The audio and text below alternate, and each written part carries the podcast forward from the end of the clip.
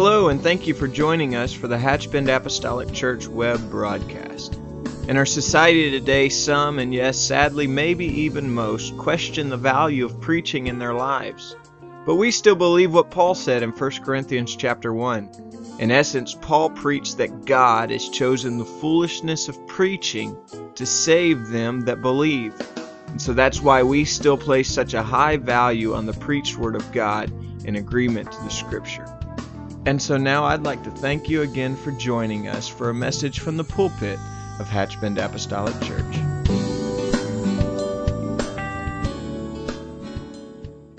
Praise the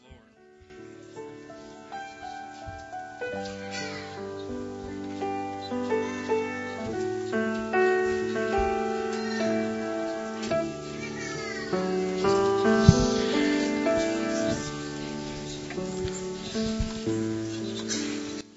Just have a simple thought tonight. I won't keep you very long.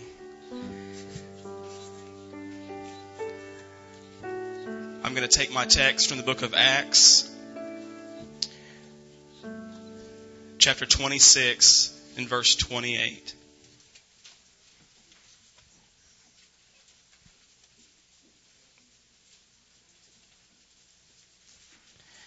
And the Bible says in the book of Acts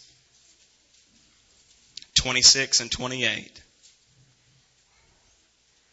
Then Agrippa said unto Paul, Almost thou persuadest me to be a Christian.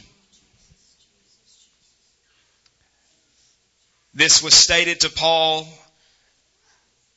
during the trial that would determine the outcome of his future. Not long after this, Paul would be led into the streets of Rome and beheaded, and his ministry would come to an end. But these words, along with one of the greatest missionaries of the Christian movement, have echoed in history of King Agrippa when he made the remark that you have almost persuaded me. I want to speak to you from my heart tonight, from this thought. Almost isn't an option. Let's pray over the word. God, I thank you, Jesus, for this opportunity. Lord God, please, Lord Jesus. Anoint this word, Lord God, that you've given, Lord. Use me as a mouthpiece, God, to convey what heaven would say. God, not my agenda, but your will be done. In the name of Jesus, I pray, God, earnestly that you would move in this house tonight. God, Jesus, I pray, Lord, in your name. In Jesus' name, you may be seated.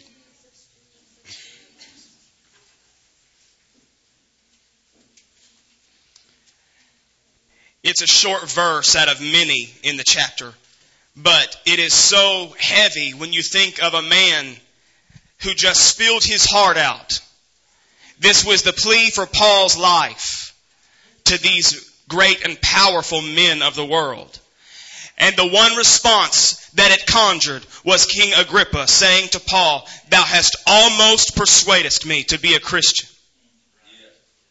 Almost is not an option for the church today. We're living in a world that is, that is now in confusion. They turn on the news and they don't know what they see. We see the Word of God playing out. This world is unchurched and they don't understand. Many of them are mesmerized by the power of God, but they cannot explain what they are feeling. But we are called by God tonight to be witnesses into the world that He sends us. But we as the church cannot afford to miss the mark. Time is rapidly coming to a close. And we have to sell out with everything that we have for the ministry that God has called us to do. But there is poison in the church today, if you will. There is something that is affecting the church today. It is an attack of the enemy. And it is the spirit of almost. If we let almost get in us, it'll spread like a disease. The Bible says in the book of Mark that Jesus and his disciples, they were on their way from Bethany. And the Bible says that Jesus was hungry. And so afar off he saw a fig tree. He went up to this fig tree and the Bible says that it wasn't in season yet. He demanded fruit from this tree and when it did not bear fruit, the Bible says that he cursed the tree. He said that no man would ever eat of that tree and his disciples heard it. The Bible goes on to say in the 20th verse that in the morning as they passed by, they saw the fig tree again, and this time it was dried up from the root.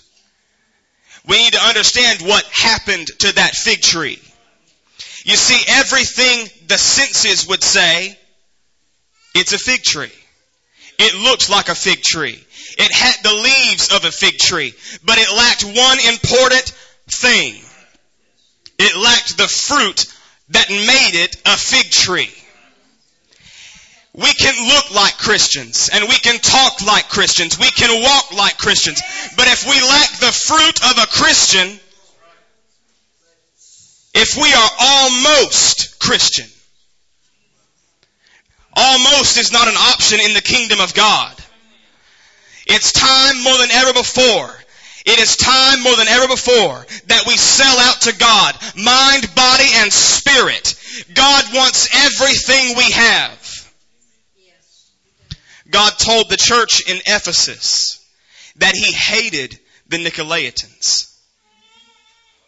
Now it's a strong word when you read that God hates something. Especially when it comes to people. Because God loves people. That was his mission on earth. People. But he hated the Nicolaitans. He hated the deeds of the Nicolaitans. And if you study the Nicolaitan people, you'll find that they were carnal and they were worldly. God has no purpose for carnality and He has no use for worldliness. What we need today is to sell out to God. That's what He can use for the kingdom. God said that if you were lukewarm, He would spew you out of His mouth. He would rather for you to be hot or cold, but he said if you're in between, in other words, if you're almost, it's something he cannot stand. If you've ever been in a, in a restaurant or had a meal and you took a bite of something that you did not like, chances are you may have discreetly put it in a napkin.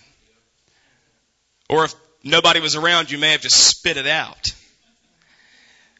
But that's the importance of the word spew. Because he's not just gonna spit it out. Spew means it's disgusting to him. We can't afford to be almost or lukewarm.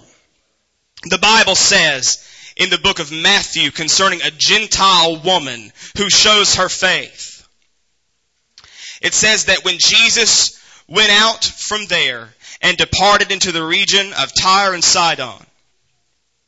And behold, a woman of Canaan came from that region and cried unto him saying, have mercy on me, O son of David. My daughter is severely demon possessed. But when, but he answered her not a word, the Bible says. And the disciples urged him saying, send her away for she cries out after us. This woman was pleading with Jesus because her daughter was severely possessed by devils. The disciples said, send her away. Jesus didn't even answer the woman because she was of Canaan. Finally, this woman gets her point across. Jesus said, it's not meet for me to give the children's bread to the dogs. That's a pretty hard blow coming from Jesus. He called you a dog. But that just gives the woman more motivation. She says, she answered him and said, Yes, Lord. Yet even the dogs eat the crumbs that fall from the master's table. What happened here? This woman proved that she was not almost hungry. This woman proved that she had a desire and she knew who the answer came from. We can't afford to be almost. Jesus wants all that we have. The enemy has attacked the church for years with simple disagreements between members. We as a church need to realize this today. That if we can't agree on something, that if we have aught, as the Bible calls it, against our brother, God can't move in our lives. The Bible says in the book of Acts, chapter 1 and verse 8, that we are to receive power after that the Holy Ghost comes upon us. Power to what? Power to be witnesses. The biggest revival that the church has ever seen was on the day of Pentecost. Over 3,000 souls were added to the church that day. And if you wonder why, it's because they were all in one place, in one mind and in one accord. The enemy hates it when we agree on something because he knows that's when God has the power to move. The enemy wants us to be almost satisfied. The enemy wants us to be almost in agreement. Because when we agree on something, revival can be born. The woman wasn't almost desperate. But she was consumed by her issue enough to chase the master for an answer. This world is looking to find an absolute. They have pills, they have drugs, they have liquor, they have anything that they could turn to. But they're looking for something absolute. They're looking for something to believe in.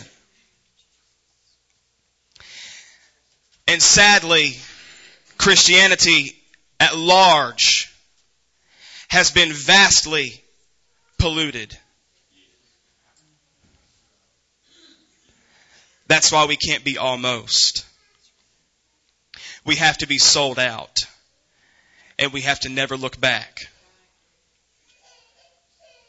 We can't afford to slow down in this hour that we live. Because God can't use almost. He desires the hungry and the broken because at that point they're willing to give everything that they have to Him. I want to read an article that was printed in uh, by ESPN. And this article says that at the Olympics, a Rulon Gardner prepared to leave his shoes on the mat. In Athens, Greece, Rulon Gardner wasn't going to let go of Sajad Barazi. With the six foot five Iranian firmly in his grasp, Gardner used every ounce of his 265 pound frame to drive the Iranian face down into the mat. As his opponent got up to approach the referee about the call, Gardner began untying the top of his shoelaces. After the referee raised Gardner's hands in victory, one to one side, and then he turned to raise it to the other side of the arena. Then they say that Gardner grabbed the American flag and wiped away the tears and parked himself in the middle of the mat like a 33 year old child and took off his 13, his size 13 shoes. First one and then the other. This is the sign of the super heavyweight bronze medalist stood up and bowed his head to each side of the arena and then walked off the mat leaving his shoes behind a wrestler's signal that he had fought his final bout. This is the place where Greco-Roman wrestling was born. It was fitting that this is where Rulon Gardner decided to say goodbye. And he gave this explanation. He said to leave them on the mat meant that I left everything on the mat as a wrestler. To see a grown man sit Indian style in the middle of a wrestling mat and take off his shoes. He wanted to leave his legacy there for those who were following behind him. And I would ask us today, what are we leaving behind? What are you telling those that are coming behind you? Have you sold out? Have you given it your all? Are you leaving both shoes behind for someone else to pick up one day? Or is almost your option? Almost cannot be our option. Jesus came to this earth and he ministered for only three short years of his life. It's not a lot of time when you think of all he accomplished. But every miracle, everything that Jesus had done during his ministry left us with the impression that he gave it everything he had. And everything pointed to one object that consumed him and still consumes him today. And it is his desire that it would consume us as well. And that object is souls. He desires for us to be consumed by the reaching of the lost. This was the call that Jesus gave the church. The only call that Jesus gave the church was to reach the lost world around us. Nobody else can reach your friends. Nobody else has the influence that you have. I will never meet the people that you will meet. We have to give it our all because almost is not an option. The world can even tell the difference between almost and all. We have to give it our all. We cannot be like the fig tree to just surrender to it, to doing half of a job and letting it go and just dying. Because we have to realize that almost won't even make it into heaven. Because he said you cannot be lukewarm.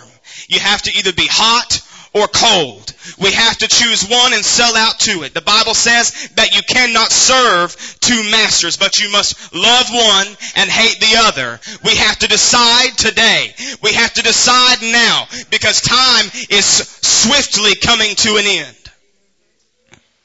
about what we are going to do. Because almost cannot be our option. Almost can't be our option. We've heard the illustration many times.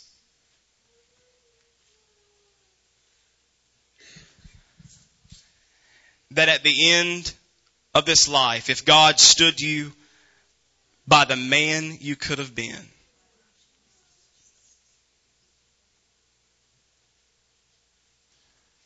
almost can't be an option. I want to look just like that man that God would stand me by and say that I had given everything that I could have. Everything that I could have. As I come to a close,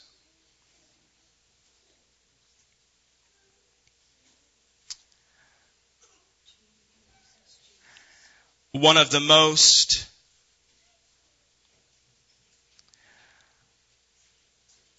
real moments of my life, I would say. Reality check. I was on a youth on missions trip for, with brother and sister Marshall in New Zealand. And before we left, there were no more services to be had. All the ministering was done. All of the outreach was over. And it was the night before we boarded the plane to come home. She looked me in the eye and she said that when you go home, you will be approaching the mission field. We had gone to do a work in missions. But she said, give it everything you've got. Give it everything you've got. And we have to realize today there's a world that still needs to hear about Jesus. There's a world that deserves to hear about Jesus. This is not just the church. This is not just the bride. There's gonna be more. And this will never just be it. But there's a world outside of these walls that God has called each and every one of us to win. There's a world just outside. There's a community laying just outside these doors that need to hear the Word of God preached. They deserve to hear the Word of God preached. They need to hear that for God so loved the world by somebody who really knows the Word of God, who has experienced the Word of God. When they had nothing else, all they had was the Word of God. They need to hear the message that we found in Acts that birthed this very church. That when Peter said unto them, they need to hear the promise of God. That this promise is unto them and to their children and to any as far off as the many, uh, as many as the Lord our God shall call. But if we are going to accomplish this as a church, almost cannot be an option. If you are going to accomplish this as an individual, almost cannot be an option. Many times, many times, as we gather for prayer and prayer request in this church, you'll hear somebody say, pray as though it were you. Or pray as though it were your family. We need to get that mentality when it comes to souls. We need to start, and I, am I'm, I'm saying we because I'm included. I need to start telling them like I would want somebody to tell me. If we got that mentality just as this church, that reach them like it's you, like you would want to be reached, or reach them like you would want to reach your child or your loved ones. We'd see a revival that this building could not contain, that the future building could not contain. Because almost is not an option. Almost cannot be our option. As we stand in this place tonight.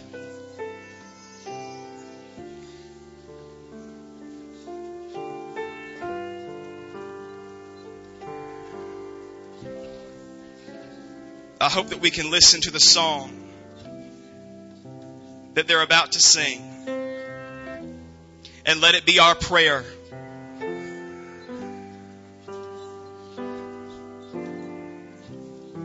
Let it be our prayer that we surrender everything. The kingdom has no place for almost. Almost cannot be used in the kingdom of God but we have to give it our all. Everything that we have. My prayer is God transform me. Change me into what I need to be. In the name of Jesus. Let's pray. God, I love you, Jesus. I thank you, Lord. I thank you.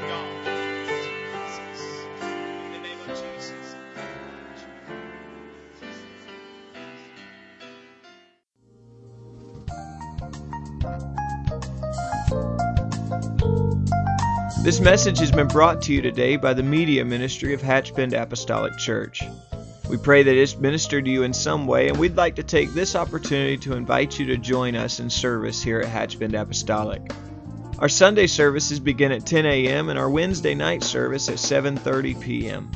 For any more information or to speak with our ministry staff, please feel free to call our church office at 386 935 2806 or you can visit the contact link here on our website.